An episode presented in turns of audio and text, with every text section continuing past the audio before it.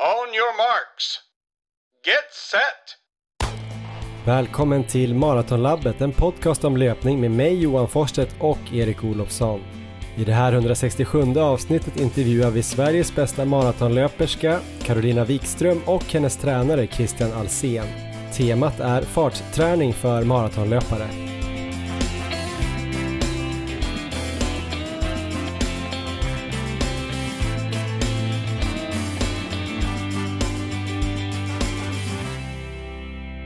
Ja men då drar vi igång då. Varmt välkomna till avsnitt 167 av podcasten Maratonlabbet. Det är jag som är Johan Forsstedt och med mig har jag Erik Olofsson.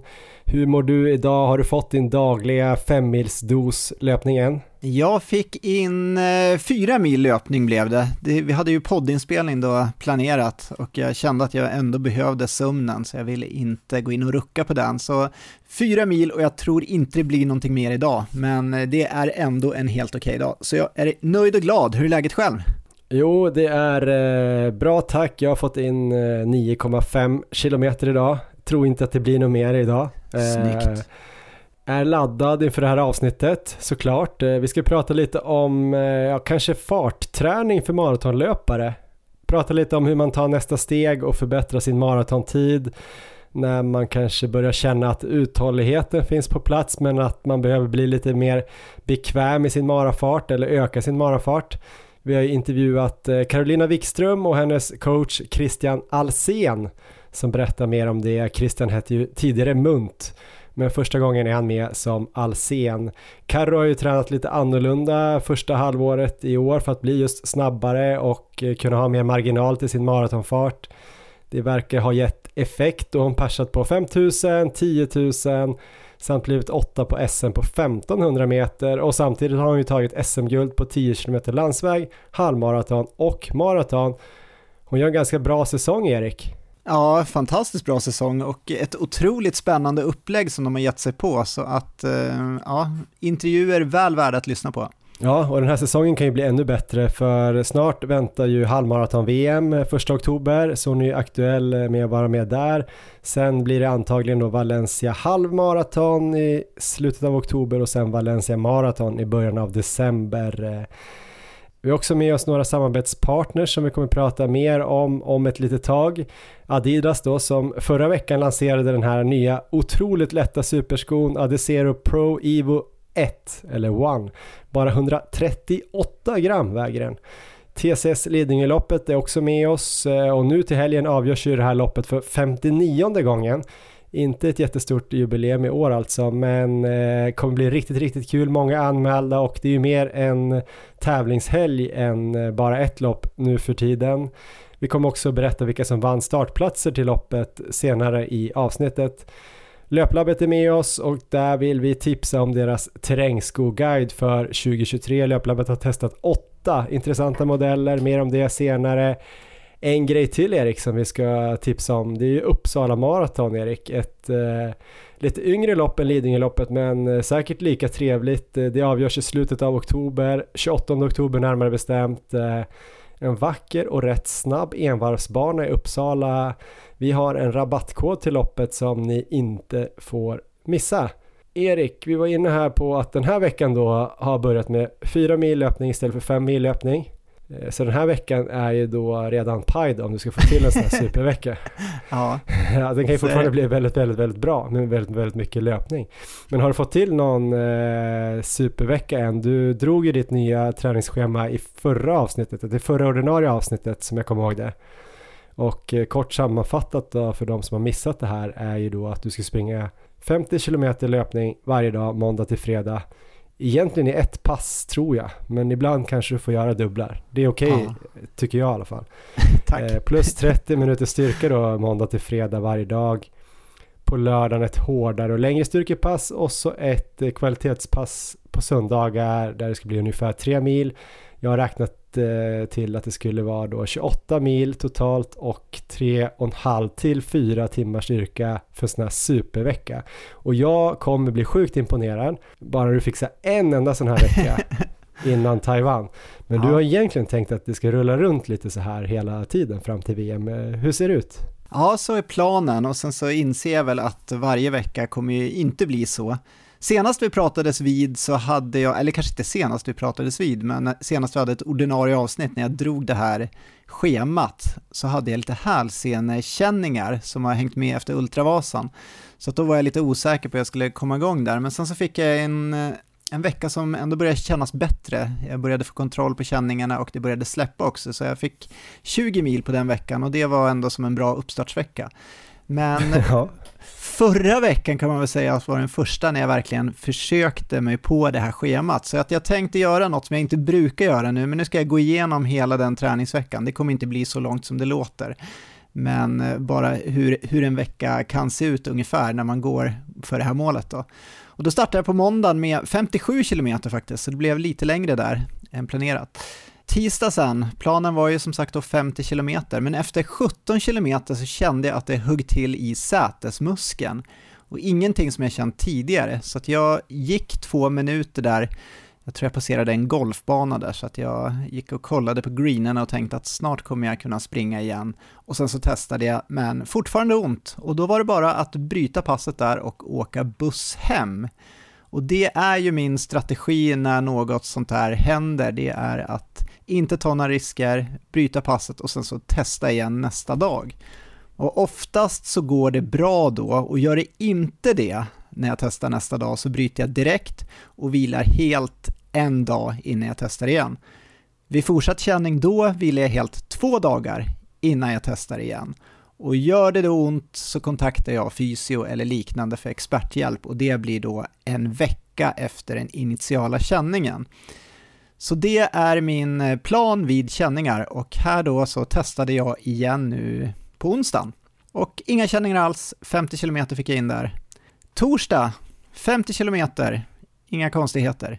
Fredag, 43 kilometer och då var du snabbt inne på Strava och skrev att du gärna såg att jag kompletterade med 7 kilometer på kvällen. Ja, det var många som höll med tyckte jag. Jag fick många likes på den kommentaren. Jag tror aldrig jag sett så mycket likes på en kommentar, men eh, ja, det var, det var välförtjänt tycker jag. Och sen lördagen så var det styrka på gymmet, 80 minuter. Och sen har vi kvar söndagen då och då blev det ett eh, lite lättare kvalitetspass. Jag körde 3 gånger 5 kilometer och det blev i ungefär 3.55 snitt, så man kan väl säga lite långsammare än maratonfart. Jag hade en kilometer flytvila och tanken med helgens kvalitetspass det är väl mest att jag ska få springa lite snabbare men att jag ändå ska vara redo redan nästa dag för ett långpass. Och sammanfattar vi då hela den här veckan så blev det totalt 24 mil löpning och cirka 4 timmar med styrka och rehab. Så jag nådde inte upp till det här 28 milsmålet men ändå en väldigt bra vecka, så jag är nöjd med det och eh, kommer det rulla på ungefär så vecka efter vecka, då kommer det ändå bli bra tror jag. Jag tror nyckeln bara att jag undviker att få de här längre uppehållen, men självklart så vill jag ju ändå upp på några veckor i alla fall med 28 eh, mil. Det tror jag ska vara möjligt. Man vet ju att eh, Alexander Sorokin tränar mycket och eh, har något liknande upplägg, kanske ännu hårdare till och med. Hur många andra som du kommer möta i Taiwan tränar så här mycket, tror du eller vet du? Ja, de jag vet om, det är ju Sorokin då, han tränar ju ännu mer. Han ligger ju kanske både 30 till 35 mil i veckan många veckor. Jag vet att även Piotrowski har många veckor uppe på 30 mil och han är ju den som är klar tvåa i världen kan man säga. Om Sorokin då är klar etta så är ju Piotrowski klar tvåa. De är ju de enda två som har sprungit över 30 mil då förutom den här grekiska legendaren Janis Kouris tror jag han heter. Så där bakom då så är det väl eh, ganska många som eh, säkert tränar väldigt bra, men jag tror de två ändå sticker ut. Så, eh, och de springer bra, så att jag tror ändå det här är liksom det upplägget man ändå ska sträva mot. Men hur var det med det där då? Du messade mig här i helgen och jag kommer ihåg att de kanske skulle springa någon tävling här. Var det nu eller? Hur gick det? Precis, det var här i helgen och då hade Sorokin ordnat ett 24 timmars lopp på hemmaplan i Litauen, i Vilnius, runt en park där. Och eh, det var väl en sträcka på ungefär två kilometer de snurrade runt på. Och där kom även då Piotrowski till start. Eh, Sorokin var även i kontakt här med eh, oss i svenska landslaget och ville gärna få några som kom dit och sprang med honom, men det var väl ingen som kände att det riktigt passade där.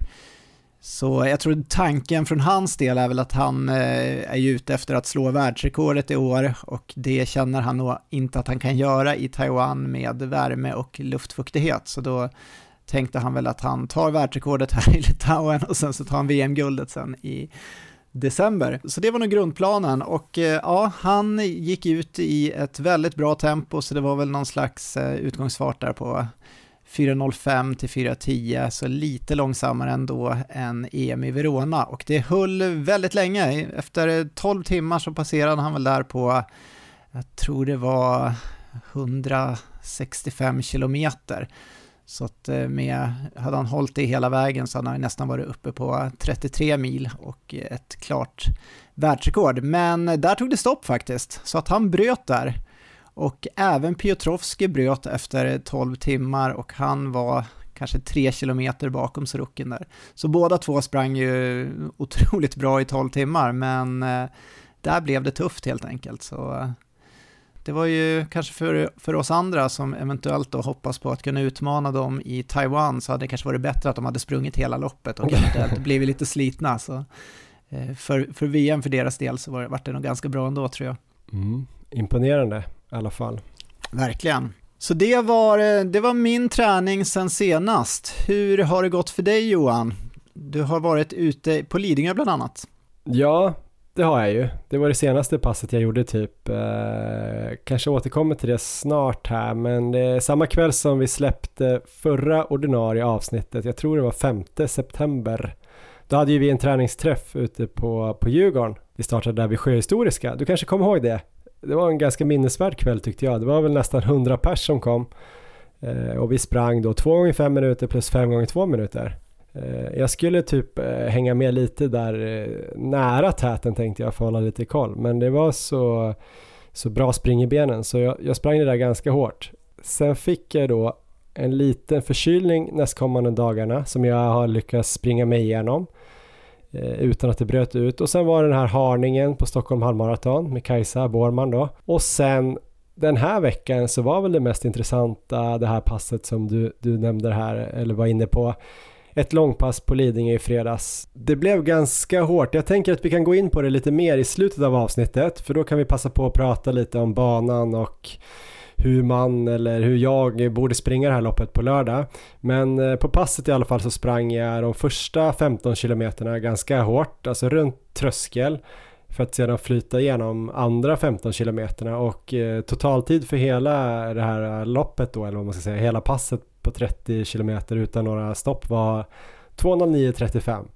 Så det var ett eh, ganska bra besked, eller så var det ett onödigt hårt pass, vi får se. Men eh, vi kan prata mer om det här eh, senare som sagt. Men totalt har jag i alla fall nu sex veckor i rad där jag har sprungit mellan 90 och 100 kilometer. Snittet tror jag är på 96 kilometer och eh, snittat kanske 1,7 styrkepass per vecka. Så det känns ju lite bättre och bättre formmässigt. Eh, det verkar som att träning hjälper, som vår norske poddkollega Christian Ulriksen brukar säga. Så att eh, lite mer positivt eh, känns det nu i alla fall och det har varit mycket förkylningar här känner jag i, i stort. Många adepter, många runt loppen här som har sagt att de har varit förkylda, många på förskolan. Vi har varit hemma rätt mycket och vabbat och så. Emma sjuk nu. Elmer var hemma tror jag tre dagar förra veckan, blev hemskickad en dag. Alve var hemma några dagar veckan innan. Jag har varit lite så här äh, hostig, men kanske bara seg en dag. Men jag har typ sprungit hela tiden eh, och inte fått något allvarligt. Jag tror att jag har 41 löpdagar nu på de 42 senaste. Så jag har gått ifrån lite det här med hela vilodagar också. Jag vet inte om det är bra eller dåligt men vissa dagar har det varit verkligen så här 30 minuter lugn jogg och så. Så typ lite så ser det ut Erik. Ja, det låter lovande tycker jag. Och framförallt med den här kontinuiteten på lite högre volym.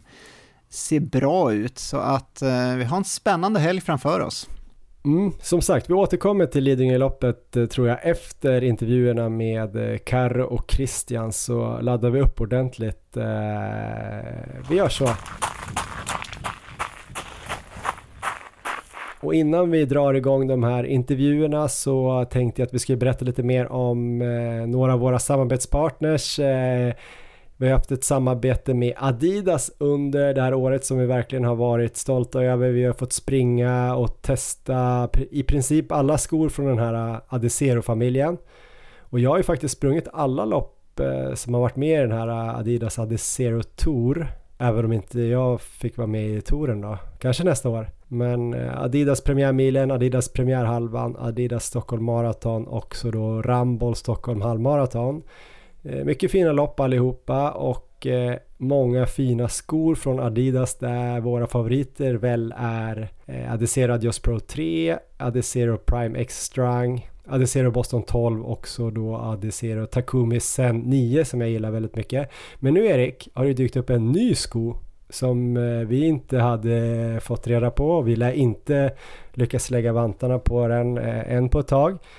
Förra veckan lanserades nämligen Adesero Pro Evo One. En eh, asfaltsracer maratonsko med tjock sula. 39 mm i hälen, 33 i framfoten, alltså 6 mm dropp. Men den väger alltså bara 138 gram.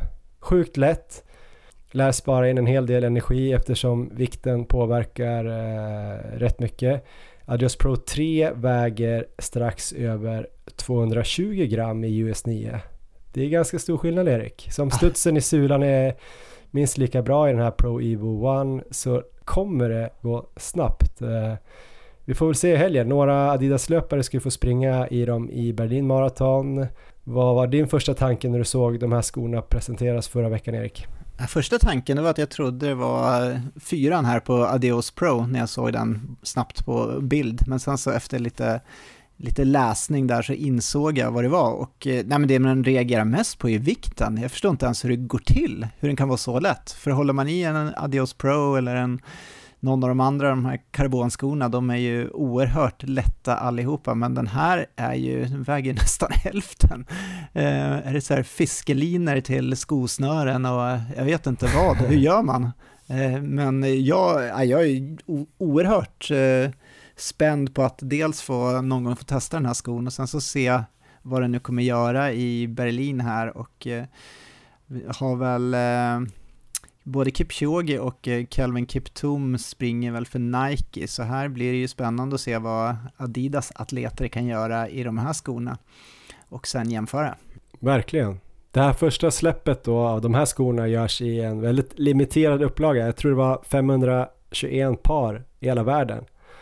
Och då måste man vara med i en utlottning för att få chansen att köpa dem för det facila priset om, eh, ja vad var det, 5500 spänn. Vilket ju är sjukt mycket pengar för ett par löparskor. Eh, kanske lite nackdelen med den här skoutvecklingen Erik, att eh, det har drivit upp priserna på skor. Men eh, väldigt lätta tunna material måste det ju vara som du var inne på. Vi får väl se hur de håller. Någonstans stod det att det typ eh, var ett maratonlopp. Vi får väl se. Eh, och kanske en del av den här te tekniken då kommer in i en eventuell Adios Pro 4 om det kommer en sån eller om det blir den här som även kommer komma ut eh, bredare till allmänheten. Det är spännande i alla fall. Vi har också ett samarbete med TCS Lidingöloppet som avgörs nu till helgen. Själva elittävlingen och kanske den mest kända sträckan är ju 30 km banan. Första starttid 12.30 nu på lördag 23 september. Men det finns ju många andra lopp den här helgen också och för våra lyssnare kanske det mest intressanta är eh, Lidingöfemman Lidingö femman på fredagen 15 km loppet då lördag förmiddag och så då Rosa bandet loppet på söndagen. Det finns både då 4 och 10 km och milloppet där är ju på den här sista fruktade milen av 3 milen. Det går fortfarande att anmäla sig till alla de här loppen på www.lidingeloppet.se och jag tänker att det kommer bli en eh, väldigt fin helg där ute. Så vill man ha en härlig löpupplevelse och stötta ett av Sveriges finaste arrangemang så eh, kan man ju slänga in en anmälan nu även om man inte har förberett sig för det här under en längre tid. För det är ju ingen teknisk löpning Erik. Det är ju bara lite kanske backigare, mer natur, mindre asfalt, så lite finare än vanliga lopp. Ehm, tänker att 15 km skulle kunna vara ett bra pass om man tränar kanske mot halvmaraton. 30 km skulle kunna vara ett bra maratonpass, ett bra långpass. Eller ett lopp som man kan springa om man redan har tränat mot maraton tidigare här i sensommar, höst eh, och så vill man kanske ha ett till lopp på samma träningsuppbyggnad för det är ju dumt att slarva bort eller kasta bort ett par maratonben Erik. Eh, kanske till och med funkar att slänga in loppet i en 24 timmars träningsuppbyggnad. Ja men det tror jag Johan och jag tror att eh, det finns eh, hur många anledningar som helst att ta sig ut till Lidingö och springa så att det jag tror alla kan hitta en att eh, gå in och anmäla sig och springa någonting. Och det verkar bli väldigt mycket folk på Lidingö den här helgen. Just nu ser prognosen för lördag och söndag rätt trevlig ut. Eh, kanske lite väl varm. Jag gillar ju mer det här höstkrispiga. Eh, så vi får se hur, hur det går där. Eh, har man inte möjligheten att komma ut och springa eller titta på plats kan vi också berätta att loppet i år sänds på TV4 Sportkanalen och på TV4 Play mellan 12 och 14.30 där på lördagen vilket innebär att jag tyvärr inte hinner komma in i mål innan sändningen tar slut. Men det blir kul ändå. In och anmäl er nu på www.lidingöloppet.se vi har också ett samarbete med Löplabbet. Eh, som ni vet är ju det Sveriges eh, bästa, mest seriösa och välsorterade och största butikskedja för löpning med sina åtta fysiska butiker samt hemsidan då www.löplabbet.se eh, där man också kan köpa skor och prylar. Alldeles nyss, eller för en kort tid sedan, så publicerades på hemsidan årets terrängsko-guide. Har du hunnit läsa den än Erik? Det har jag inte, berätta mer. Ja men de testar ju varje år, eh, dels brukar de ju ha den här distansskoguiden som vi har snackat om tidigare, temposkoguiden. Sen har de också terrängskoguiden och i den här nya versionen av den så har de testat åtta olika modeller då, de som de tycker kanske är mest intressanta här på hösten. Och då är ju det eh, skor från eh, Salomon, Craft, New Balance, Merrell, Hoka, Nike, Saucony och eh, Asics. Var det bra uttal Erik tycker du? Uh, ingen aning. Men det är faktiskt väldigt många fina modeller eh, så jag tycker att man ska gå in och kolla där. Man kanske har något eh, trail-up här i höst. Man kanske har Kullamannen, vem vet? Man kanske känner att man har sprungit klart alla asfaltslopp och vill springa lite trail här innan vintern. Man kanske också som du Erik använder trailskor ganska mycket när det blir snö och is och sådär. Precis, det är kanske då jag springer mest i trailskor, men i år har det blivit en hel del lopp också och eh, inte så många träningspass måste jag erkänna. Och då kan man gå in och läsa här då på Löplabbet, man kan få lite tips. Jag tror även om man inte skulle falla för någon av de här åtta skorna även ändå kan lära sig ganska mycket om vad man eh, bör leta efter om man vill ha någon mer liksom hybridvariant där man kan springa från staden ut i skogen eller man vill ha någonting med långa dubbar som eh, funkar bra i våt terräng eller om man vill ha någonting väldigt lätt och tunt eller något mer dämpat för att man ska springa jättelångt och sådär. Då kan man ju kanske lära sig vad det finns för olika modeller. Det är ju en rätt stor djungel tycker jag terrängskor eller trailskor. Men eh, löplabbet är ju alltid där och eh, som några fina guider och visar vägen. Eller hur Erik? Absolut, så den ska jag in och läsa sen här och eh, jag var inne på löplabbet och handlade en löparväst här. Min gick ju sönder under Ecotrail tidigare år och eh, fick eh, väldigt bra hjälp där i Uppsala när jag var där i veckan. En annan grej som är bra med Uppsala Erik, det är ju Uppsala Marathon, eller hur? Verkligen! 28 oktober i år så avgörs eh, Uppsala Marathon och Uppsala halvmaraton och även då en stafett över maratondistansen med, jag tror man är fyra deltagare som springer då ungefär en mil var. Eh, den här maran ska ju vara på en rätt snabb och vacker envarvsbana vad jag förstår. Bra alternativ om man vill springa ett maraton här i Sverige i höst och inte hålla på att resa iväg. Det här loppet växer hela tiden. Senast var det cirka 1500 deltagare och över 200 funktionärer. Det finns en del prispengar att hämta hem också för eliten. Men bäst av allt är väl att man får springa på massa vägar som du har på dina träningsrundor Erik. Ja, jag vet inte det, men eh, idag var jag ute och sprang eh, stora delar just på maratonbanan faktiskt.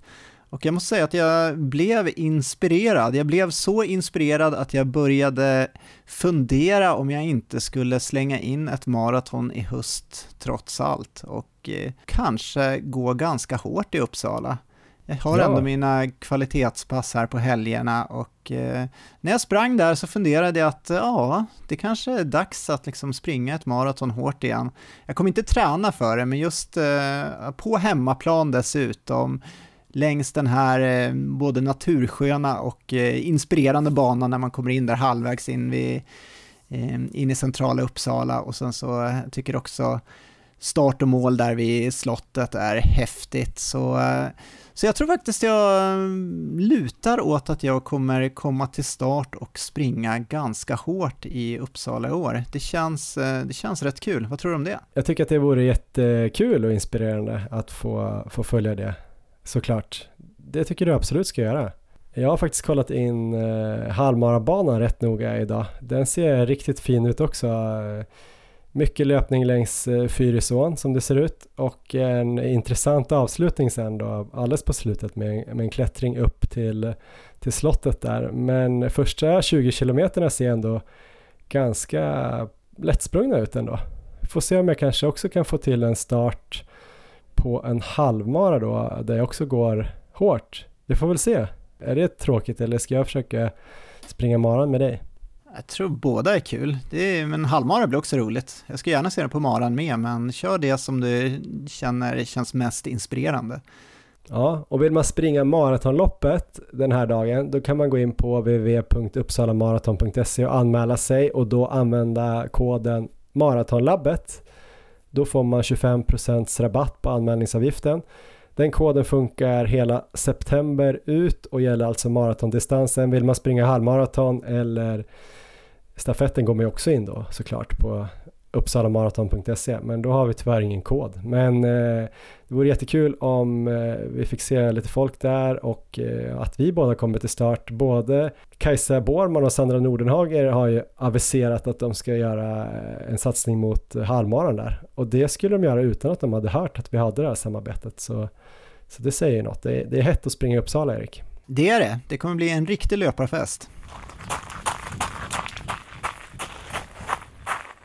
Nu är det dags för att eh, dra igång lite intervjuer i det här avsnittet. Eh, vi kommer att börja med då Carolina Wikström som är Sveriges bästa maratonlöperska. Hon har ju tränat lite annorlunda i år. Eh, hon har fokuserat på eh, snabbhet för att få lite mer eh, marginal till sin eh, maratontid för att kunna bli bättre. Kanske hota sitt pers då på 2.26.14 som hon gjorde i, i Valencia i fjol det ser ut eh, utifrån som att det har slagit väl ut den här eh, nya approachen till snabbhet. Hon har ju persat på 5000, 10 000, hon har blivit åtta på SM på 1500 meter i år. Vi tänkte att vi skulle prata med huvudpersonen själv och höra hur hon har upplevt det här och hur hon har tränat. Här kommer Carolina Wikström. On your marks. Get set. Ja men då har vi med oss eh, Carolina Wikström igen. Gud vad kul. Hur är läget Karo? Eh, det är bara bra, kul att snackas igen. Ja, jag brukar säga välkommen till Maratonlabbet också, det glömde jag, men välkommen, du har varit med tidigare, men senast vi pratade i podden var nog efter eh, Valencia Marathon i december i fjol. Hur mådde du då? Ja, som jag minns det så mådde jag väl ganska bra. Eh, trött, men glad eh, efter loppet. Ja, men precis. Då hade du sprungit eh, maraton, du hade putsat 28 eh, sekunder på ditt PB från 2020. Du var glad, kommer jag ihåg, mm. och eh, lite lättad att du hade hållit i hela vägen. För du hade mm. varit trött på slutet, men eh, som vanligt sprang du väl lite progressivt. Eh, jag kommer ihåg då att jag pratade både med dig och Christian lite grann. Redan då hade ni lite en plan för 2023. Mm. Berätta lite mer om den. Ehm, ja, vi, jag kommer inte ihåg när vi började ehm, lägga den planen egentligen, men vi var nog båda sugna på att göra någon liten förändring inför året som skulle komma eh, och eh, där eh, har vi väl haft som någon långsiktig plan hela tiden att försöka kvala in för nästa OS som är nästa år då. Eh, och då eh, har jag väl känt att jag behöver ta ett till eh, steg i, eh, på maraton och funderat på vad, vad som skulle krävas för det. Eh, och eftersom jag är ganska tajt i mina tider från 10 kilometer till halvmaraton och maraton så eh, fanns det väl en nyfikenhet kring ifall, eh, ifall jag kan bli lite snabbare på de distanserna ifall jag kan få ett lyft på maraton då.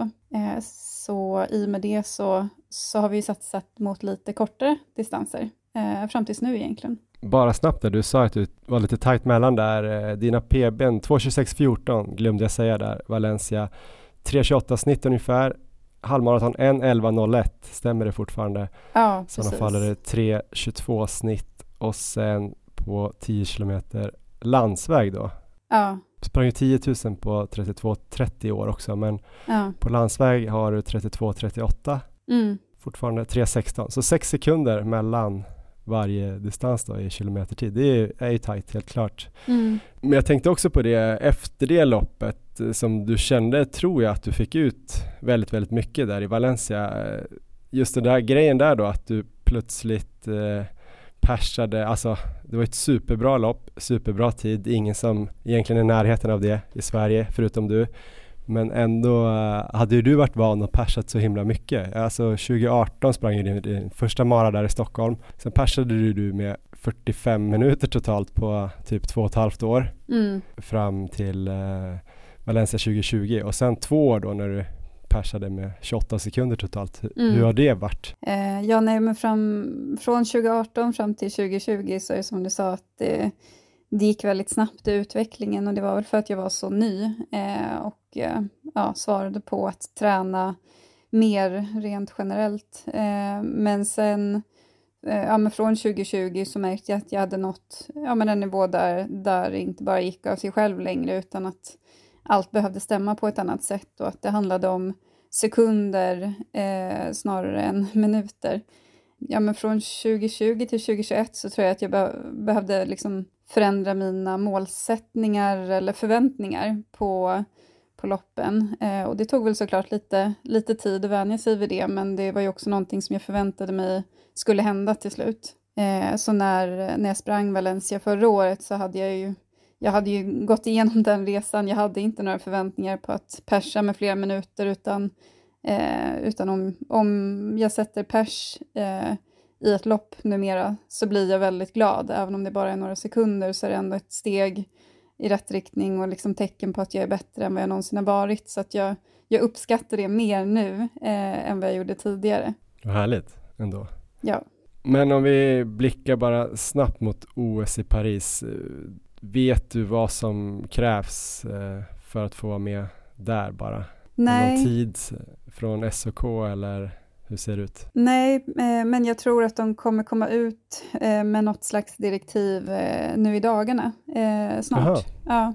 Så att förhoppningsvis så vet jag och alla andra lite mer snart. För inför Tokyo hade du väl klarat den officiella OS-kvalgränsen men SOK ville då att man skulle springa typ under 2.25 om jag inte missminner mig. Men du fick till slut åka på talang. Mm. Eller liksom första gångs...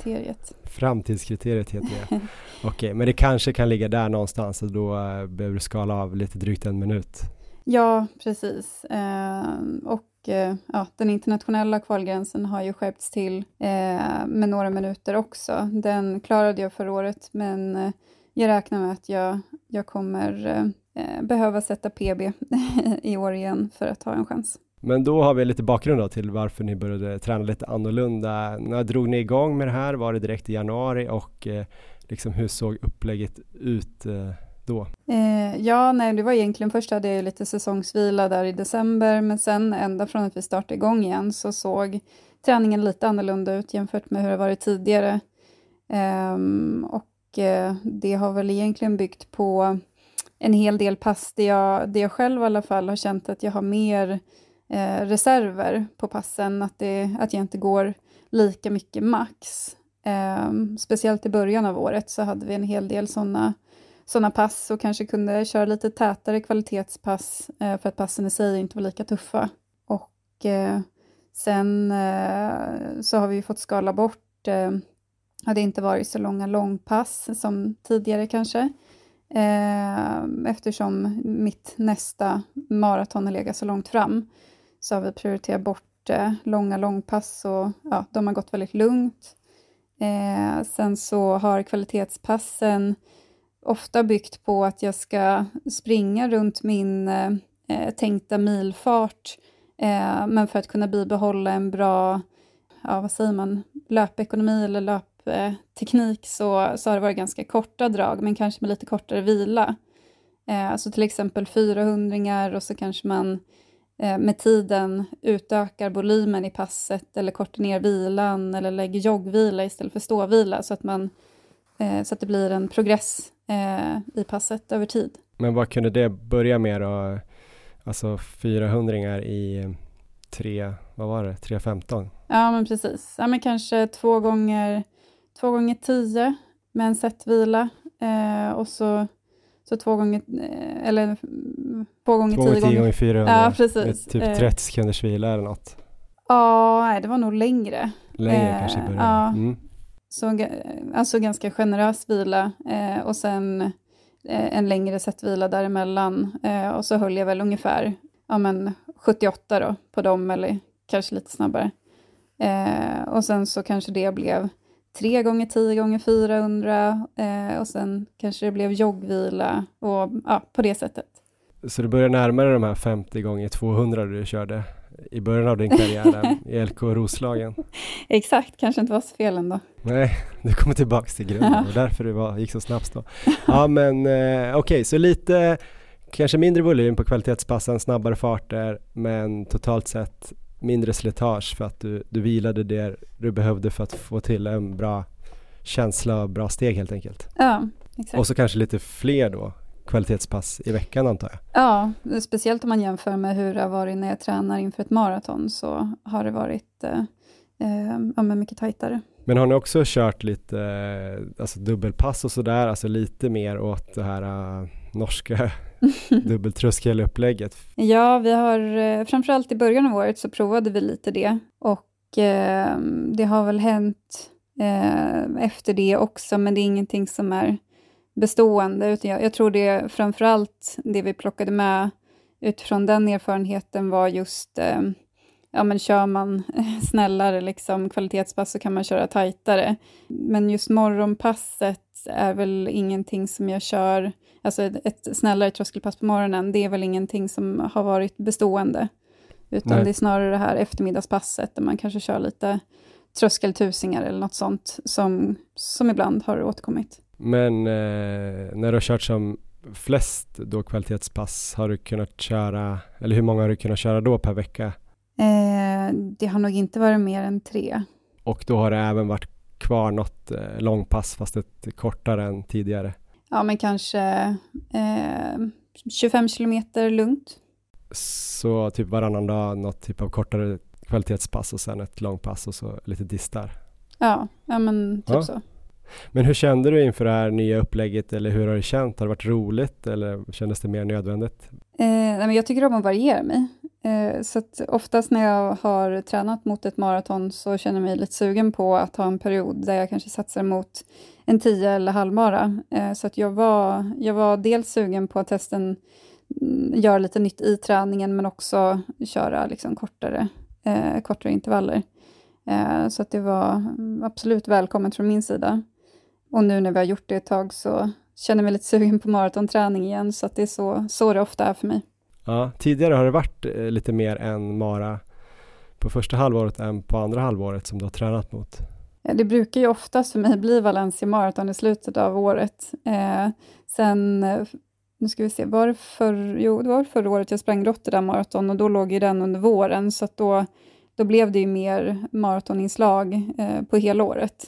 Eh, så nu när vi inte haft det så, så har jag ju kunnat lägga bort de typerna av pass en längre period. I år här har du ju sprungit både liksom 10 000, 5 000 och till och med 1500. Eh, det här med variation, har du liksom kört träningen lite lika hela perioden eller har ni liksom byggt mindre block mot olika distanser och har typ delat upp det i flera mindre satsningar?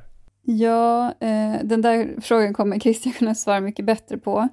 Men eh, vi har ju aldrig liksom satsat mot eh, Alltså, nu körde jag ju 1500 på SM, men det är inte så att jag tränat för, för 1500, utan det var mer utifrån den, den träningen vi hade gjort yeah. mot 5 och 10. Eh, men målsättningen har väl egentligen varit densamma fram tills eh, ja, nu för någon vecka sedan, alltså att träningen är riktad mot eh, framförallt 10, men kanske lite mot 5 också.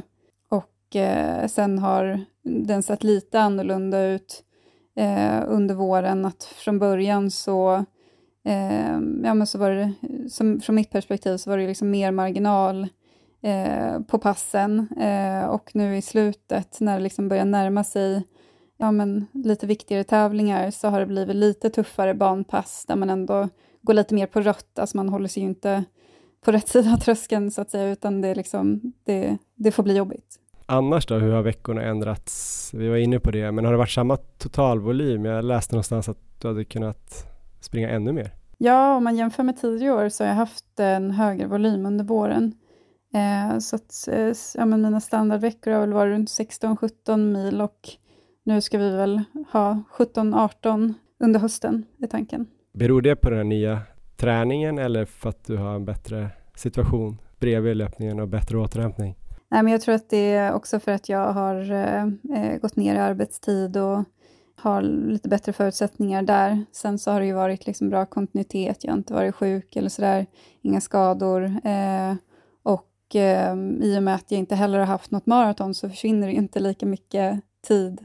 Eller jag har i och för sig haft Stockholm Marathon, men eh, inget sån här eh, klassisk maratonperiod där man tejprar i flera veckor och sen återhämtar sig i flera veckor, utan det har kunna rulla på på ett annat sätt. Och de här nya snabbare passen då, vilka typer av pass har varit roligast respektive eventuellt då värst eller jobbigast? Eh, ja, roligast. Eh, jag tycker det var ganska kul med de här eh, intervallerna när man eh, flyta på i en ganska bra känsla eh, med kort vila. Eh, det har liksom ändå blivit någon typ av favoritpass. Eh, och jag har inget så klassiskt pass där, men bara rent generellt så har det varit kul att köra den typen av pass. Sen körde vi ett pass när jag skulle springa, jag tror det var sex stycken 400 ja, väldigt snabbt för mig. Eh, och så var det väldigt lång vila emellan eh, och sådär. Och det var ju vidrigt eh, och fick mig att inte vilja springa medeldistans. Eh, så väldigt mycket syra på dem, vilket jag kanske inte är så van vid eh, som maratonlöpare. Jag tänkte ju säga det, det kanske var ett 1500 meters pass där ändå. Ja, men jag, jag tror koll, det. Det låter lite så. Ja, jag vet inte riktigt varför Christian la in det. Han sa att så här, du ska göra det här men du kommer aldrig behöva göra det igen. Eh, och, Om du ja. gör det bra. Så att eh, jag genomled passet, men eh, ja, det, det var ingen favorit. Men eh, under den här perioden då som du har provat den här typen av träning, har du känt dig liksom annorlunda på något sätt fysiskt, eh, alltså mer eller mindre sliten eller någonting, eller piggare i benen eller? Jag vet inte, jag, jag har väl inte märkt någon jättestor skillnad. Det, det har ju varierat som det alltid gör. Eh, ibland så har jag känt mig förvånansvärt fräsch i kroppen, även fast det har varit hög volym och tajt med kvalitetspass. Och då har det väl varit säkert att man har lyckats lägga passen i, eh, ja, på rätt sida av gränsen och liksom inte eh, kört med för hög ansträngning. Så det är väl någonting som jag liksom eh, försöker bibehålla, för det är så tydligt att då, då blir man så himla eh, återhämtad mycket snabbare och kan genomföra nästa pass bättre. Så när jag lyckats lyckats lägga passen eh, i den ansträngning som är tänkt så har det ju gett gensvar direkt. Men det där varierar ju som det alltid gör. Och resultatmässigt, eh, hur känner du där under året? Är du nöjd? Ja, eh, jo men jag är jättenöjd. Jag eh, blev eh, väldigt glad över att kunna få till en, ja, men en bra tid på 5000. Eh, hade haft en förhoppning av att hitta ett eh, snabbt 10 km lopp eh, vid den här tidpunkten på året. Eh, för att eh, eh ja, men förhoppningsvis eh, även sätta ett personbästa där. Men där hittade jag inget som tajmade resten av planeringen. Eh, men i och med att vi fick till den där femman så känner jag ändå att jag kan ta med mig liksom att jag vet att jag är i, i en väldigt bra form. Och eh, för mig känns det givet att min 10 km form borde vara bättre än den varit tidigare också. Eh, jag är ju ändå bättre på det än kortare. Eh, så det var väldigt skönt att få det kvittot. Men sen, alltså jag vill ju sätta personbästa på halvmaran och maran innan året är slut om jag får bestämma också. Eh, det är ju egentligen viktigare för mig. Och femman där, 5000, 1528 va? En tävling i, i Uppsala efter ja. SM, där du också sprang bra på SM då, ska man ju säga. Ja, tack. Eh, ja, men precis. 1528 blev det. Det var ett ett mixat lopp eh, med eh, både killar och tjejer, men eh, det var du sprang lika över mina för förväntningar. ja, precis. Nej, det spelar väl egentligen ingen roll. Nej, men sen har du persat på 10 000, alltså bana 1500 antar jag, det kanske var första gången till och med. Det var första gången. Ja. Under 4.20, vilket är ju riktigt snabbt. Jag tror det var åtta på SM på 1500, mm. det är ju grymt bra ju. Eh, varit nära på 10 kilometer och halvmaraton i år mm. på landsväg. Och sen har du SM-guld då på 10 kilometer, halvmaraton och maraton. Ja. Så eh, jäkligt bra eh, säsong måste jag säga, än så länge. Men det kanske kan bli ännu bättre som du säger. Nu närmast är det väl halvmaraton-VM. Är det ett halvmaraton man kan springa snabbt på eller är det mer ett mästerskapslopp? Och kommer i sådana fall eh, en till halvmara efteråt, typ Valencia eller någonting? Ja, det är egentligen en ganska snabb bana för att vara ett mästerskapslopp vad jag förstår. Eh, sen har de tyvärr ändrat starten från att vara på morgonen till halv två. Eh, vilket om man kollar nu kan innebära att det kan bli lite för varmt eh, för att okay. ha optimala förutsättningar. Eh, så det är nog den största osäkerhetsfaktorn, men annars så tror jag att det är en, en rätt snabb bana, där man nog kan försöka utmana eh, tidsmässigt också. Eh, men jag kommer... Mer? Ah, förlåt. Ja, nej, jag kommer köra Valencia halvmaraton efter det också, så det är väl lite som en mental backup, att om det är någonting som skiter sig på VM så har jag ändå det eh, att ladda för. Just det, och sen är det full fokus på Valencia helmaraton i december. Precis. Ja.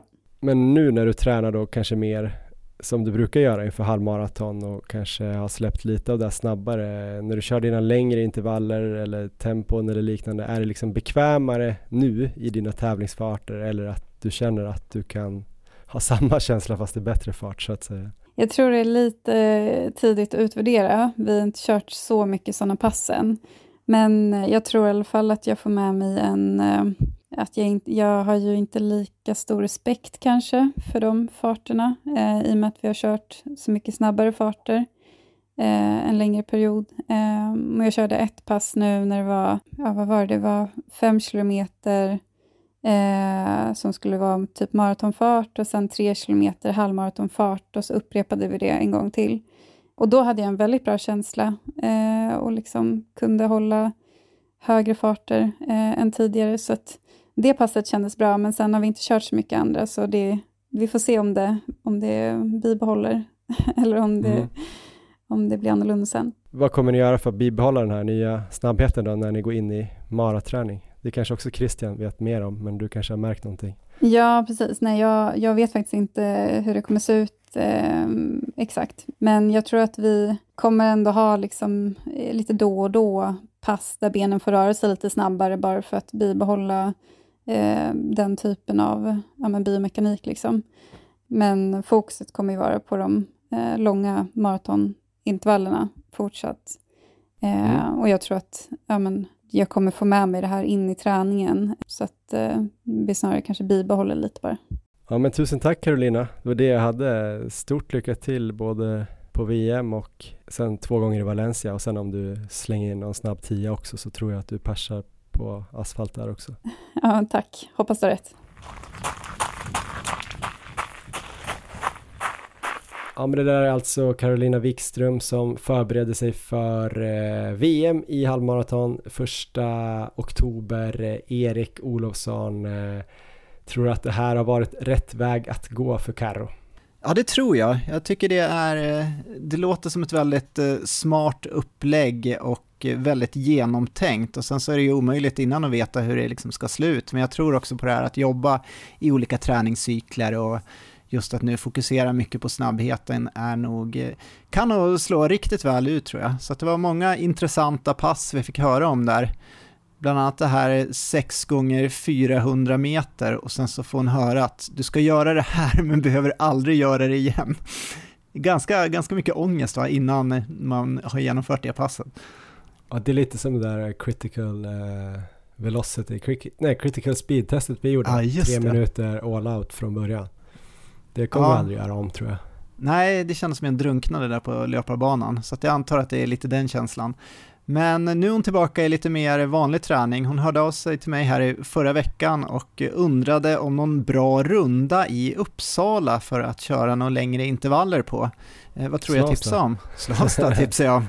Så i lördags var faktiskt Karo där och eh, sprang 25 kilometer i 3.32 snitt. Ehm, sprang hon runt där på Slavstabanan. Lite progressivt, så hon avslutade runt 3.29 eh, eh, Eh, i gott sällskap med några Uppsala-löpare och även Elof Olsson var där och sprang tillsammans med henne. Jag var väldigt sugen på att åka ut, men Leon hade fotbollsturnering där så att jag kunde inte åka ut, annars hade jag nog varit där och eh, kanske inte sprungit med, men eh, sprungit och tittat lite under passet i alla fall. Så eh, for, formen är god. Ja, det ska bli superkul att se vad hon kan få ut eh, här först då på halvmaraton-VM och sen kanske Valencia halvmaraton. Se om det kan bli en, en tid under eh, 70 snart. Um, spännande. Hon är ju grym. Vi ska också ta ett snack med hennes tränare då Christian Alsen heter ju han nu för tiden. Han har varit med tidigare i podden som eh, Christian Munt men här är första gången som Alsen. Här kommer eh, han. On your marks. Get set. Ja men då säger vi välkommen till eh, Christian Alsen till Maratonlabbet. Första gången under det namnet men tidigare har du varit med som Christian Munt. Men Christian Alsen, hur är läget? Ja men det är bra tack precis hemkommen från lite träningspass här i, i Uppsala. Ja, det är inte du som har börjat springa utan det är någon du har tränat eller har du kastat ja. spjut? Ja, nej det, det, det var Carolina som sprang massor intervaller. Ja, hur såg det ut då? Ja, men jag tyckte att det var väldigt bra. Vad blev så bra som jag hade hoppats. Var det någonting eh, specifikt inför eh, halvmaraton-VM? Nej, det var väl egentligen en liten fortsättning på sommaren och bibehålla lite fart men, men med lite, lite större volym och längre drag. Så vi körde 8 gånger 1000 och sen 10 gånger 600. Ja, men vi kommer in på det mer tror jag, men vi börjar från början då. Inför det här året så bestämde ju du och Carro att ni skulle testa att träna lite annorlunda än vad ni hade gjort de senaste kanske, vad blir det, två åren. Mm. Och ni ville få upp snabbheten lite.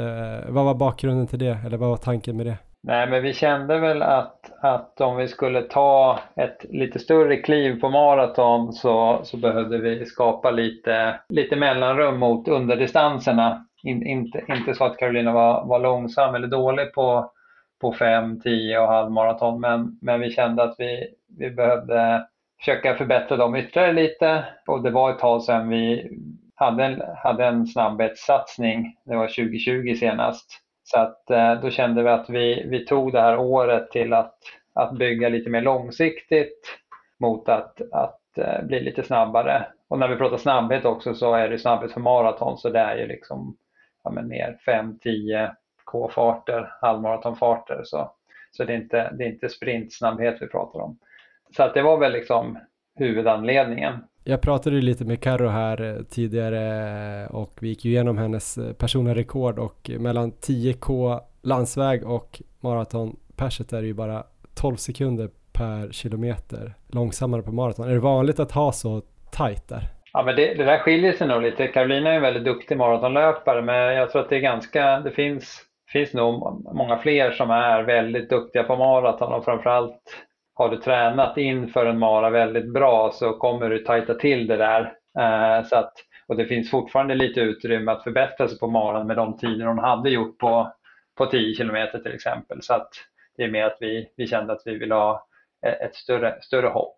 Sen är det nog, eh, kan, det, kan det skilja lite att många har betydligt mer, mer mellan sina farter. Och när ni drog igång det här då, hur såg din liksom stora plan ut och vad var den största skillnaden i träningsupplägget när ni började efter Valencia där igen? Ja, i början av året testade vi att köra lite mer eh, tröskelbetonat och vi började mäta lite laktat också. Mest bara för att göra en annan typ av träning, både, både lite också för det mentala och inte känna att vi gick på hårda grejer direkt utan låta formen komma, komma till oss istället. Och så, så ville vi ha liksom kunna jobba upp en, en större bas av, av snabbhet egentligen. Så att un, under vintern körde vi lite mer variant på, på dubbeltröskel. Inte, inte exakt som alla andra kör, men, men vi körde framförallt kanske försökte vi hålla ganska korta intervaller. kunde vara 4 gånger 15 gånger 150 meter med 50 joggvila emellan för att kunna dels hålla uppe liksom en, en hög nivå i, i farter där vi kunde ligga kanske runt 3.10 eller någonting. Men också att det inte det vart någon liksom, pulsen gick ner så mycket emellan så att det vart eh, som, som ett tröskelpass fast med höga farter. Just det.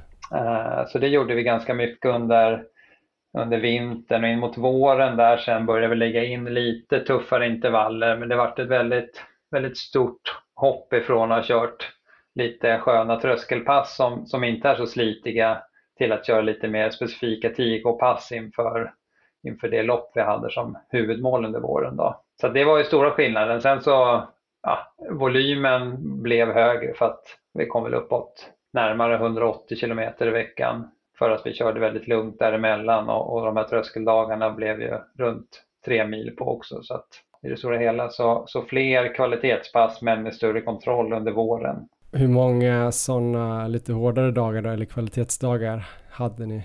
Vi testade köra, ja, vi, vi, hade väl i princip två dagar med, med dubbla tröskelpass och sen körde vi ett, ett tuffare backpass en dag i veckan under, under ett antal veckor in mot, ja det var väl januari, februari, mars där under de månaderna inför Berlin halvmaraton. Sen började vi vrida om träningen lite, hade inte lika riktigt lika mycket dubbel, dubbeltröskel utan börja, börja köra li, lite en annan typ av träning. Men delade du upp liksom den här perioden fram till egentligen ganska nyligen i, i flera delar eller flera block eller hur såg det ut där? Ja, vi hade tanken var väl, vi, vi testade på och, och, körde det här fram, fram egentligen till loppet i London eh, med, med, en tänkt plan där vi vred träningen lite mot mer tävlingsspecifikt sista en och en halv månaden. Eh, och sen gjorde vi en liten utvärdering vad vi, vad vi tyckte och hur vi skulle gå vidare under sommaren.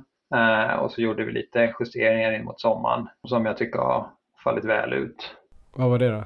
Nej, men jag, jag kände väl att vi, vi behövde, tröskelträningen blev väldigt liksom kontrollerad och, och tyckte att vi saknade den här förmågan att och klara av att hantera lite trötthet och så. Så att, så att eh, vi började försöka ha en lite större mix i träningen igen, lite som vi har kört förut då. Men, men framförallt var det väl två typer av pass som var, var huvudmålet. Det var försöka köra ganska stor volym av korta intervaller och då körde vi ganska mycket runt ja, 400 som låg i, i någon slags eh, 10K-fart eller mål, målsättning som vi hade på 10K, så runt, runt 32 blankt då.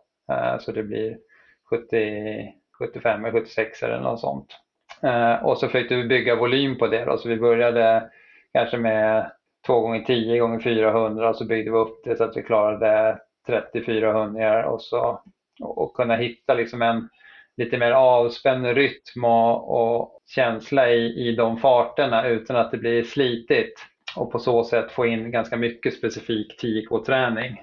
Samtidigt som vi också jobbade med lite ja, men, intervaller där vi försökte bygga lite förmåga att hantera och utnyttja laktater som bildades. Så då blandade vi lite 10K tävlingsfart med lite överfart, lite anaerobt Eh, för, för, att hitta, hitta den typen av, av egenskaper. Då. Just det, i, i fartlekar eller? Nej, det var barnpass också så det kunde vara typ eh, 6-1 med en tusing i 3.15 och sen en 600 i, i mer neråt 3-5k fart. Men, men hela tiden ha tillräckligt med, med vila för att det inte skulle liksom bränna ut oss och att hon, hon, hon gick sig stum. Så att så att eh, våga ha li, lite längre vilor så att vi inte ackumulerar så mycket laktat. Just det.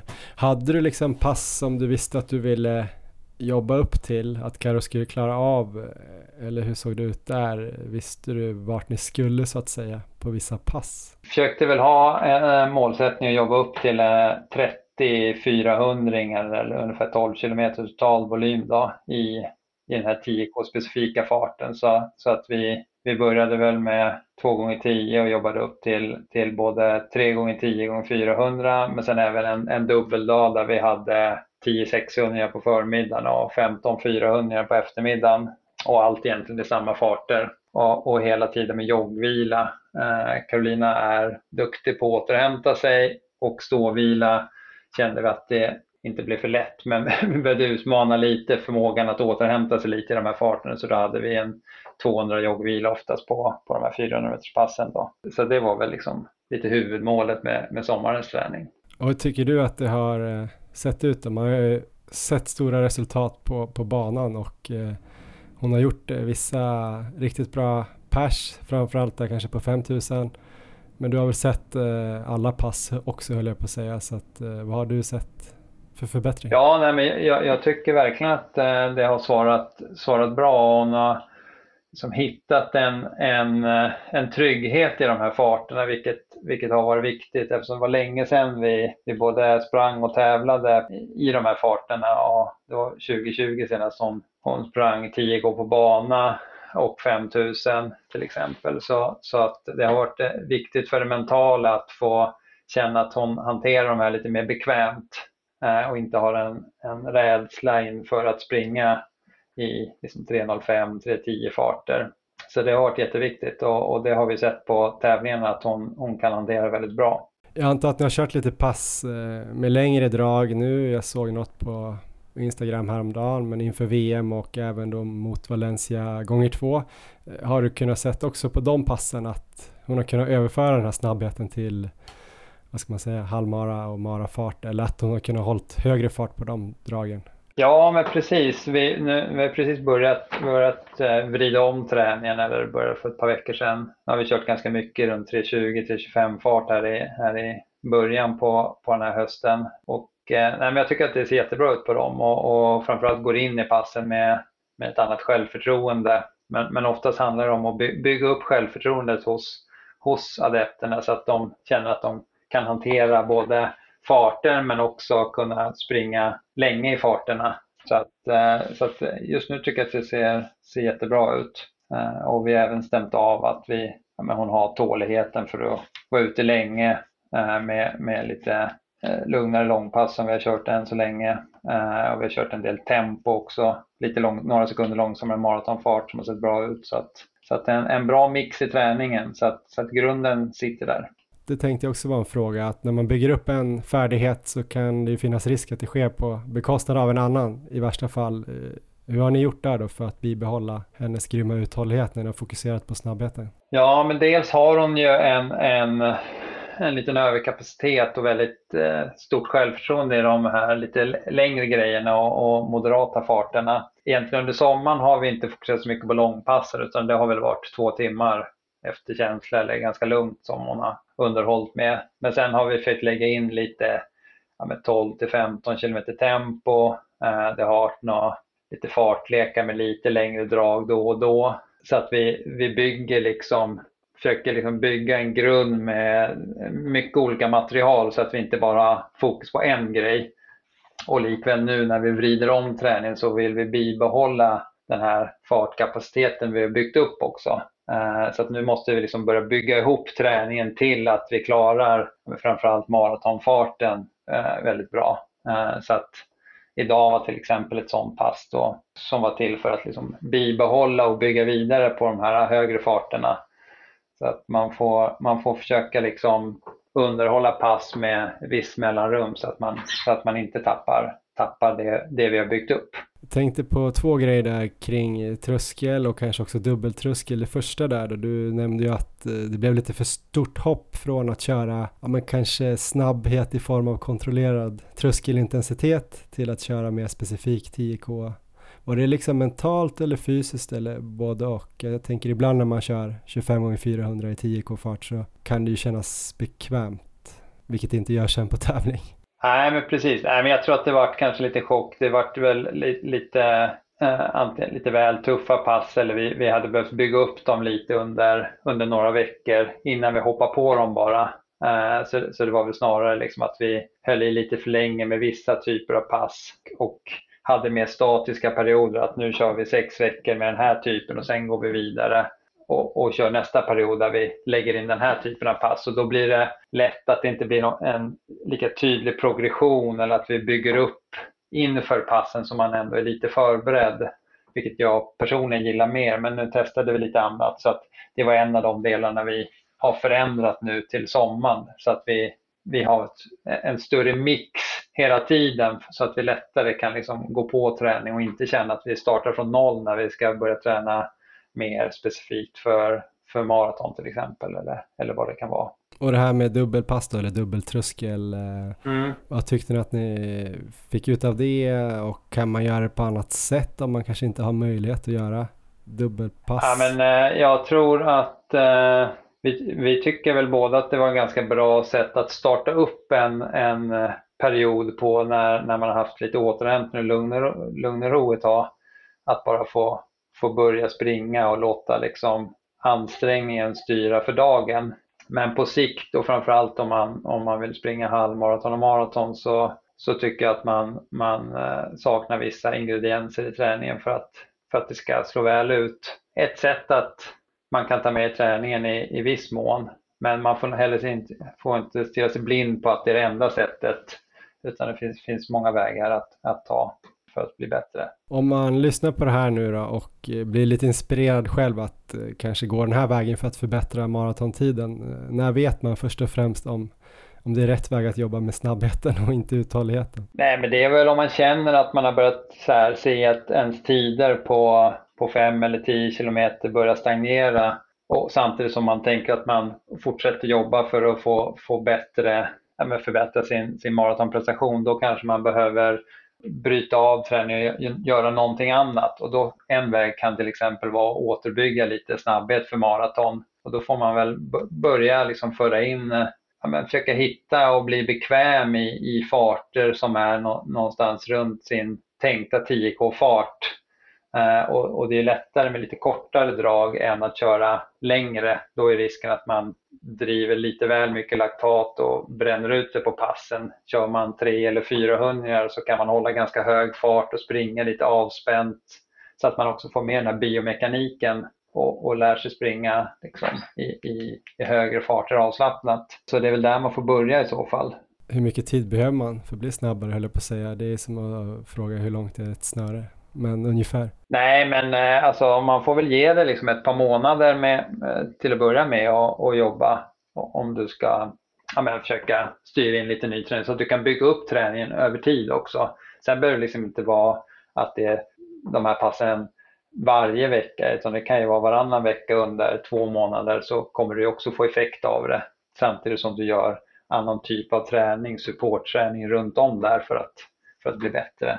Och eh, det här med uthålligheten då, nu har ju Carro en specifik eh, förmåga där att bibehålla den kanske, men eh, räcker det för andra att hålla uppe liksom volym och sen ha kvar något halvlångt långpass? Uh, ja, men jag tror liksom att, att det är väl inget fel att bibehålla lite, lite långpass. Uh, det går ju att förändra, det går ju både att springa de li, lite semilånga och ibland lite, lite högre fart, ibland så har man lite lugna och lite längre. Eh, totalvolymen handlar ju mer om att hitta en balans som funkar i, i, i vardagen och att, att eh, planen, som träningsplanen som du gör får liksom en, en bra balans, att du har tillräckligt med återhämtning mellan passen. Ibland blir det ju svårt för folk att köra tisdag, torsdag, lördag och så ska du jobba och ta hand om familj, då kanske liksom istället ska liksom ha lite större luft mellan de tuffa passen så får det bli tisdag, fredag eller tisdag, lördag bara så att du får bra med återhämtning mellan passen och kan göra de pass du hade tänkt. Men, men bibehåll en mix så att du, du oftast tävlar ju folk nästintill året om i olika delar så att det är dumt att liksom sluta träna någonting. Däremot kan man lägga om fokus på vad man tränar olika delar på året. Om man blickar framåt här då, det är inte meningen att sätta någon press på någon här, men vad tror du, hoppas du att Caro kan göra nu med den här nya snabbheten tidsmässigt och kanske framförallt i Valencia och sen Valencia? Nej men eh, vi, vi får väl se, de här två halvmaraton blir spännande och, och se vad, vad det kan ge i i, i form av trygghet i de här farterna. Men, men en, det hade såklart varit skönt med en, en 70-tid till att börja med som slipper springa på 71 en gång till. Ja. Eh, och så får man ha lite flyt med, med väder och vind också. att det, det, är bra de dagar hon kör. Sen så tror jag att det finns, finns alla möjligheter att springa, springa snabbt på maran senare i höst om, om träningen går som tänkt. Ja, det ska bli väldigt spännande att följa och se det. Tusen tack för att du tog dig tid Christian. Ha det så himla bra. Ja, men tack själv. Ja du Erik, eh, man känner igen eh, Christian Alsen eller vad man ska säga, Christian Munt. Det är fortfarande lite ovant att säga Christian Alsen, men jag kämpar på med det. Jag trycker till en gång till, Christian Alsen. Team Alsen, tror du det blir det eller kommer det fortsätta Team Munt? det vet jag inte, men jag blir, jag blir glad av att lyssna på den här intervjun. Den, det är så genomtänkt, det är smart, det är bra planerat. Och väldigt roligt att de är med och bjuder på det här, för här finns så mycket att lära sig och som man kan applicera på sin egen träning om man känner att man kanske har det här tajtare spannet mellan eh, kortare distanser och maraton. Men även annars så tror jag det här kan vara väl värt att eh, testa på. Och Christian är ju extremt påläst, kunnig, tar influenser från olika håll och sen testar fram ett upplägg som han tror på. Så det är ju, vi har ju sett tidigare från mycket inspiration från Canova och nu är det ändå lite från den norska modellen också, men som de twistar lite grann och eh, testar eget upplägg. Så det var ju många intressanta pass du fick eh, reda på här i intervjun. De här till exempel 150 meters intervallerna med 50 meter joggvila, lite snabbare fart än normala tröskelpass. Det kanske kan vara något i vinter sen. Jag körde något eh, liknande pass. Jag tycker också att de är ganska trevliga, fast jag blev rätt sliten av det. Det trodde jag inte, men i tisdags tror jag det var förra veckan så körde jag bara så här 60-30, alltså typ eh, en minut eh, ganska snabbt och sen 30 sekunder jogg. Eh, kanske inte exakt samma pass men, men något åt det hållet liksom att man bara flyter. För man hinner ju inte riktigt bli jättetrött på de här 150 meterna eller en minuten då som jag körde, det var ju lite längre. Och sen så, mm, ja men det känns som eh, att man till slut har eh, samlat ihop ganska mycket mängd i en ganska snabb fart utan att man riktigt, riktigt har, har märkt det då. Förutom att jag märkte av det dagen efter för jag blev ganska trött i benen. Men det blir ju säkert inte Carolina Wikström. Ja, precis. Och sen just att fokusera kanske då på vilan för att inte kliva på för hårt. Så att det är ganska generös vila under den här perioden. Sen gillar jag att han är eh, lite självkritisk också. Analyserar hela tiden vad de har gjort och utvärderar för att se vad man kan göra bättre. Och de är inne på någon form av eh, kanske övergångsperiod för att lättare kunna hantera de här tuffare tröskelpassen efter den här eh, vinterperioden som de hade med mycket kortare intervaller ett tag. Och då tänkte jag på Nils van der Poel där, för han var ju också väldigt noggrann med den typen av övergångar mellan hans olika faser i träningsupplägget. Så det kan också vara ett bra tips för de som vill kanske testa det här i vinter, att just eh, när man går från en period till en annan, att försöka ha kanske två, tre veckor där man eh, blandar lite pass så att eh, övergången blir lite smidigare. Ja, det ska bli otroligt eh, kul att eh, följa Carro och eh, ja, vi hoppas verkligen att eh, det kommer kännas bekvämt i, i snabbare farter här, kanske eh, 3.20 fart på halvmaraton i alla fall, eller lite snabbare. Ja, Erik, då ska vi blicka lite framåt eh, mot eh, vad som komma skall. Det blir inte 3.20 fart för mig på Lidingöloppet på lördag har jag bestämt. Det kommer kännas eh, riktigt, riktigt hårt. Kanske att jag kan komma upp i 3.20 någonstans på banan som max. Vad tror du om det? Jag såg ju spurten här senast du sprang, det var väl under 3.00 fart, så att upploppet i alla fall tror jag du har det och sen så några av nedförsbackarna. Mm, kanske. Eh, kommer du springa på lördag eller vad tror du? Jag tror jag kommer springa. Jag har ändå fått kontroll på mina känningar just nu känner jag. Jag sprang ju lite snabbare i söndags och det kändes ändå helt okej. Okay. Däremot kommer jag absolut inte toppa upp för Lidingöloppet utan jag kommer köra min volymträning här under veckan och sen kommer jag lägga in Lidingöloppet som helgens kvalitetspass. Så att det, jag kommer vara rejält nedtränad men jag kommer ändå komma till start på 30 km och försöka göra så bra jag kan efter de förutsättningarna som är. Sen så, eh, jag kör ju inte speciellt mycket snabbhetsträning nu så att jag får väl försöka leva på någon slags uthållighet och hoppas att jag har lite fart i benen ändå. Men det ska bli riktigt kul att få stå på start i ett eh, kortare lopp igen. Kul att du om, tycker att det är Om man nu kan kalla det det. För många blir det väl så här årets stora utmaning, eller kanske längsta loppet de någonsin har sprungit, både i distans och tid. Men eh, ja, alla är olika. Men kommer du köra alltså typ 40-50 kilometer hela vägen måndag, tisdag, onsdag, torsdag, fredag och sen gå på det här eller kommer du ta det lugnare på fredag? Eventuellt fredag då, att jag kortar av lite då, men måndag till torsdag kör jag normala upplägget. Men det, det är väl kanske smart att uh, korta av fredagspasset lite, så det tror jag att jag kommer göra. Mm. Intressant. Hur känns det själv då? Vad kan du rapportera nu från banan, du som har varit där och sprungit? Hur var din egen känsla och hur, hur ser banan ut? Hur är underlaget? Um, hur, hur var det att springa un, under målbågen där? Ja men det var härligt ju. Jag sprang ju i eh, fredags då. Åtta dagar innan loppet eh, så sprang jag då hela 30 km banan, parkerade som vanligt där på Grönsta Gärde. Såg att de hade eh, satt upp då målportalen och lite sådana här eh, sponsortält och annat. Så man fick ju en bra känsla direkt när man kom dit. Joggade upp till starten, tre kilometer från Grönsta då. Två kilometer kommer det vara för er som springer från Lidingövallen. Perfekt så här uppvärmningssträcka.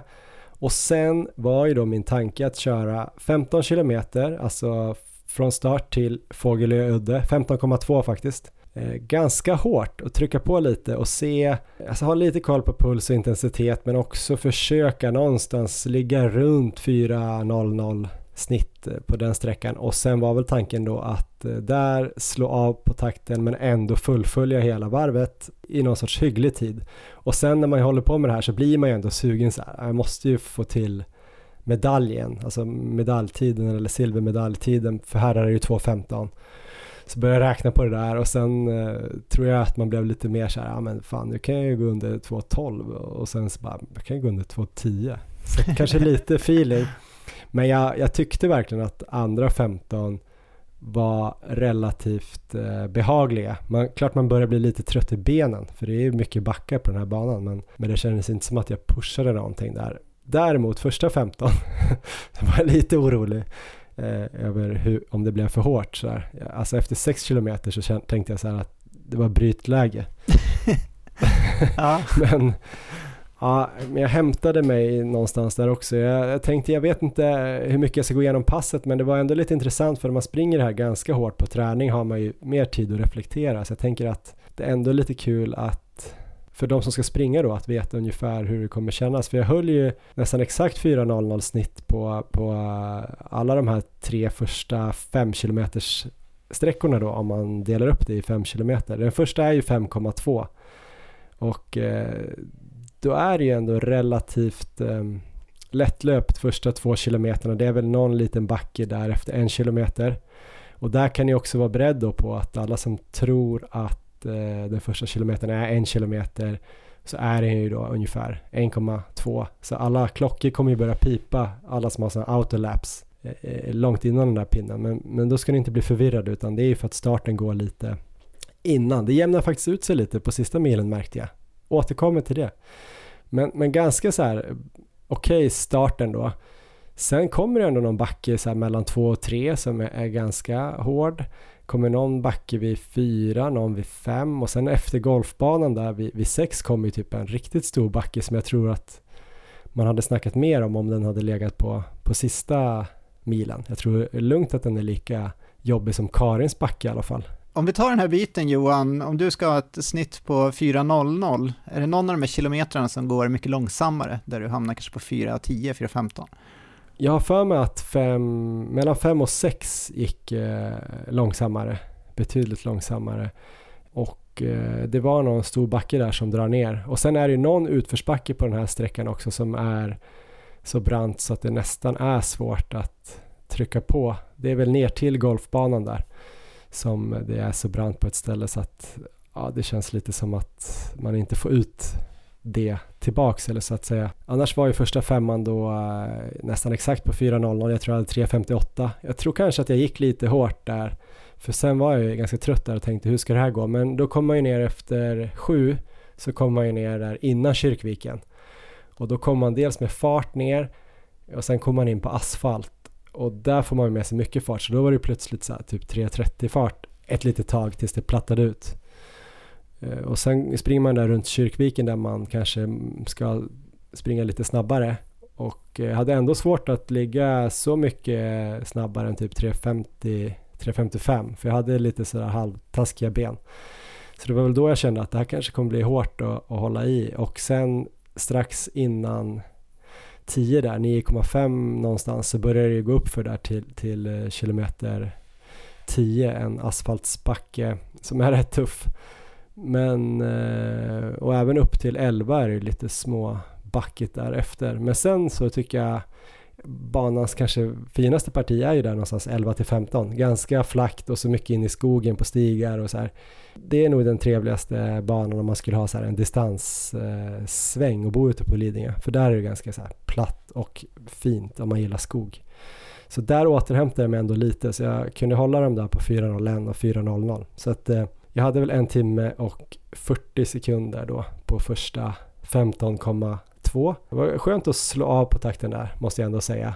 Eh, även om jag kunde spela in en liten film och prata där. Men jag, jag kände att tveksamt om jag vågar gå riktigt så hårt på lördag. Men förhoppningsvis har jag lite piggare kropp också. Vad tror du då? Vad är tankarna innan? Kommer du gå för pers? Kommer du gå för sub 2 eller någonting mittemellan? Jag har gjort eh, 2.05.17 tror jag det var. Jag kollade det här, jag är inte helt säker. Men eh, jag tror inte att jag är i form ändå för att springa under två timmar. För jag har svårt att se att jag skulle kunna fortsätta det där tempot. 15 kilometer till, för det var ändå ganska ansträngt. Jag var väl uppe i 165 som max och det är väl precis under min anaeroba tröskelpuls.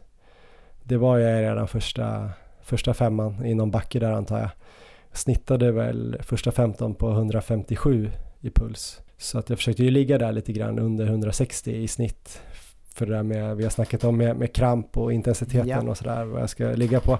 Och sen slog jag ju av, så andra halvan låg jag ju kanske någonstans 147 i snittpuls. Och jag hade ju absolut inga krampkänningar, det var ju skönt. Och kom ju ändå in på 2.09.35.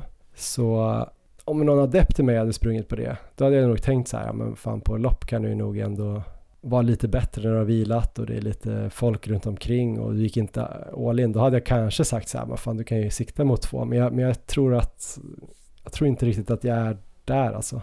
Det känns också som att det ska bli ganska varmt på lördag. Ändå att det kan bli runt 17-18 grader. Det är inte jättemycket men det kan göra lite. Jag tyckte kanske inte att det var det här absolut torraste underlaget som har varit där de senaste åren och det ska väl regna lite nu men det var absolut inte blött men det var lite så här, lite mjukt om du förstår.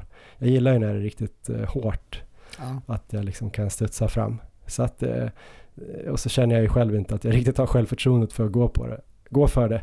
Så jag tror att jag den här gången kommer vara mer nöjd att försöka göra ett smart lopp och komma in någonstans under 2.05. Sen eh, vart, om det är 2.04.59 eller om det är 2.03, det vet jag inte riktigt. Men någonstans där kanske. Ja, det låter bra. Vad, eh, hur kändes skovalet? Du körde Adios Pro. Ja, jag körde Adios Pro 3. Eh, tidigare har jag väl sprungit de senaste åren med, med Nike Vaporfly. Jag tyckte de kändes eh, likvärdiga, så jag kommer nog köra med ett par fräscha Adios Pro 3 den här gången. Ge dem chansen. Jag är lite sugen på att testa Takumi Sen 9. De är lite lättare, lite smidigare och jag tänker att det är så mycket backar upp och ner och att jag kan tjäna lite på att ha lite lättare skor. Men jag har ju inte testat dem så långt så jag är lite orolig att de är lite mindre dämpad, dämpande. Det känns dumt att bara prova på loppdagen. Så jag borde ha gjort ett längre pass i dem i sådana fall. Så det ska jag nog inte köra med ändå. Men jag tror att det skulle vara ett ganska kul och bra val. Sen vill jag också varna dig Erik för partiet mellan 16,5 har man ju snackat mycket om till 19,5. Det är ju jävligt ja. jobbigt. Men det fortsätter ju. Nu har jag fattat varför jag alltid får kramp vid typ 22-23. För att det, du vet det där partiet som går upp och ner, upp och ner, upp och ner. Ja. Det är typ 3 kilometer eh, mellan 16,5 och, och ungefär 19,5. Sen kommer man ju upp på en asfaltsparti i något bostads som villaområde. Ja. Sen drar man ju den här extremt branta långa nedförsbacken på asfalt också som också är svår att typ springa avslappnat i. Man måste nästan springa och bromsa för det är så jävla brant. Ja, jag är livrädd varje år.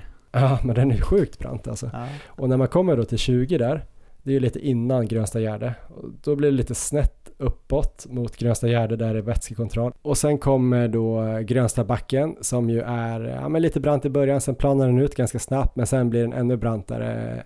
Och då är man ju rätt trött där och sen tycker jag typ att fortsätter kanske typ en, två kilometer innan eh, det stabiliserar sig. Det är lite upp och ner och lite halvmjukt underlag och någon seg mot luta där. Och sen kommer man in i det igen, men det är där någonstans jag brukar börja känna liksom innan då abborrbacken där vid 24,5 eller vad det är. Så att det här partiet innan man kommer upp för abborrbacken från 16,5 det är ju nästan 9 kilometer alltså jävligt hårt alltså. Där tror jag det har eh, det som kommer avgöra loppet för de allra flesta. Dels man är lite trött såklart, man springer mer än halva loppet, så kommer man in i, i det här värsta partiet. För sen är det ganska fint ändå.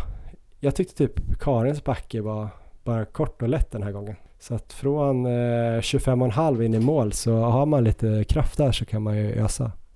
Vad ska man göra då under det här partiet? Vad vill du tipsa lyssnarna om? Vad ska man göra där för att ändå hålla hela vägen in i mål? Jag tror man bara ska förlita sig på turen, ärligt talat. Nej, men man ska väl kanske inte pusha så mycket. Lite som han eh, Running Mood var inne på, att man skulle liksom kanske läsa av eh, kuperingen och sen springa liksom med banan och inte mot banan och kanske våga slå av lite i backarna ändå uppför och, om man kan flyta på utför och sen kanske inte stirra sig blind då på, på snittet om det blir några kilometer som är lite långsammare så bli inte så himla stressad över det utan eh, man får hoppas att det man har gjort tidigare och det man kan göra sista 4-5 kilometerna kommer, kommer räcka då för att man ska nå sin måltid så eh, det är väldigt lätt att gå över gränsen här tror jag och då kommer man kanske inte ens komma i mål typ. Men det kommer bli väldigt, väldigt kul att springa. Jag är väldigt taggad och det är roligt att du kommer till start. Får se hur mycket du spöar mig med. Ja, men det var ju spännande sist vi båda sprang. Då, eh, det var ju det där partiet som du pratar om nu, för du var ju före mig då, men så stod du och krampade där så att jag sprang om och sen var vi väl nästan samtidigt i mål det året. Så eh, ja, oklart hur det slutar i år. Vi får se nästa avsnitt. Ja, det ska bli spännande och om man eh, kommer ut då på, på lördag så kan man ju också se det live där då och eh, några andra som förhoppningsvis kommer att springa något av loppen ute på Lidingö i helgen är vinnarna av vår tävling som vi hade på Instagram tillsammans med Lidingöloppet här i förra veckan. Man skulle alltså posta en story där man taggade oss och Lidingöloppet och skrev varför och med vem man ville springa ett av de här loppen så kunde man vinna då två startplatser. Alla tävlande hade bra bidrag men ingen lyckades hitta bilden på Hanna Lindholm från 2008 förutom en journalist vid namn Linus Brännström. Han ville dock inte vinna platserna så nu har vi korat tre andra vinnare som får ta med sig en vän och springa i helgen. De tre är Frej Engberg, Jenny Strid, tror jag i alla fall att hon heter, och eh, Pontus Palmborg. Alla de tre meddelade på Instagram och hade tävlat om platser till eh, Lidingöloppet 15, Rosa bandet-loppet 10 respektive Lidingöloppet 30 då. Stort grattis till er och tack för alla grymma tävlingsbidrag så får vi se om vi lägger ut då bilden på Hanna från 2008. Den var lite av en besvikelse, inte lika spektakulär som förväntat.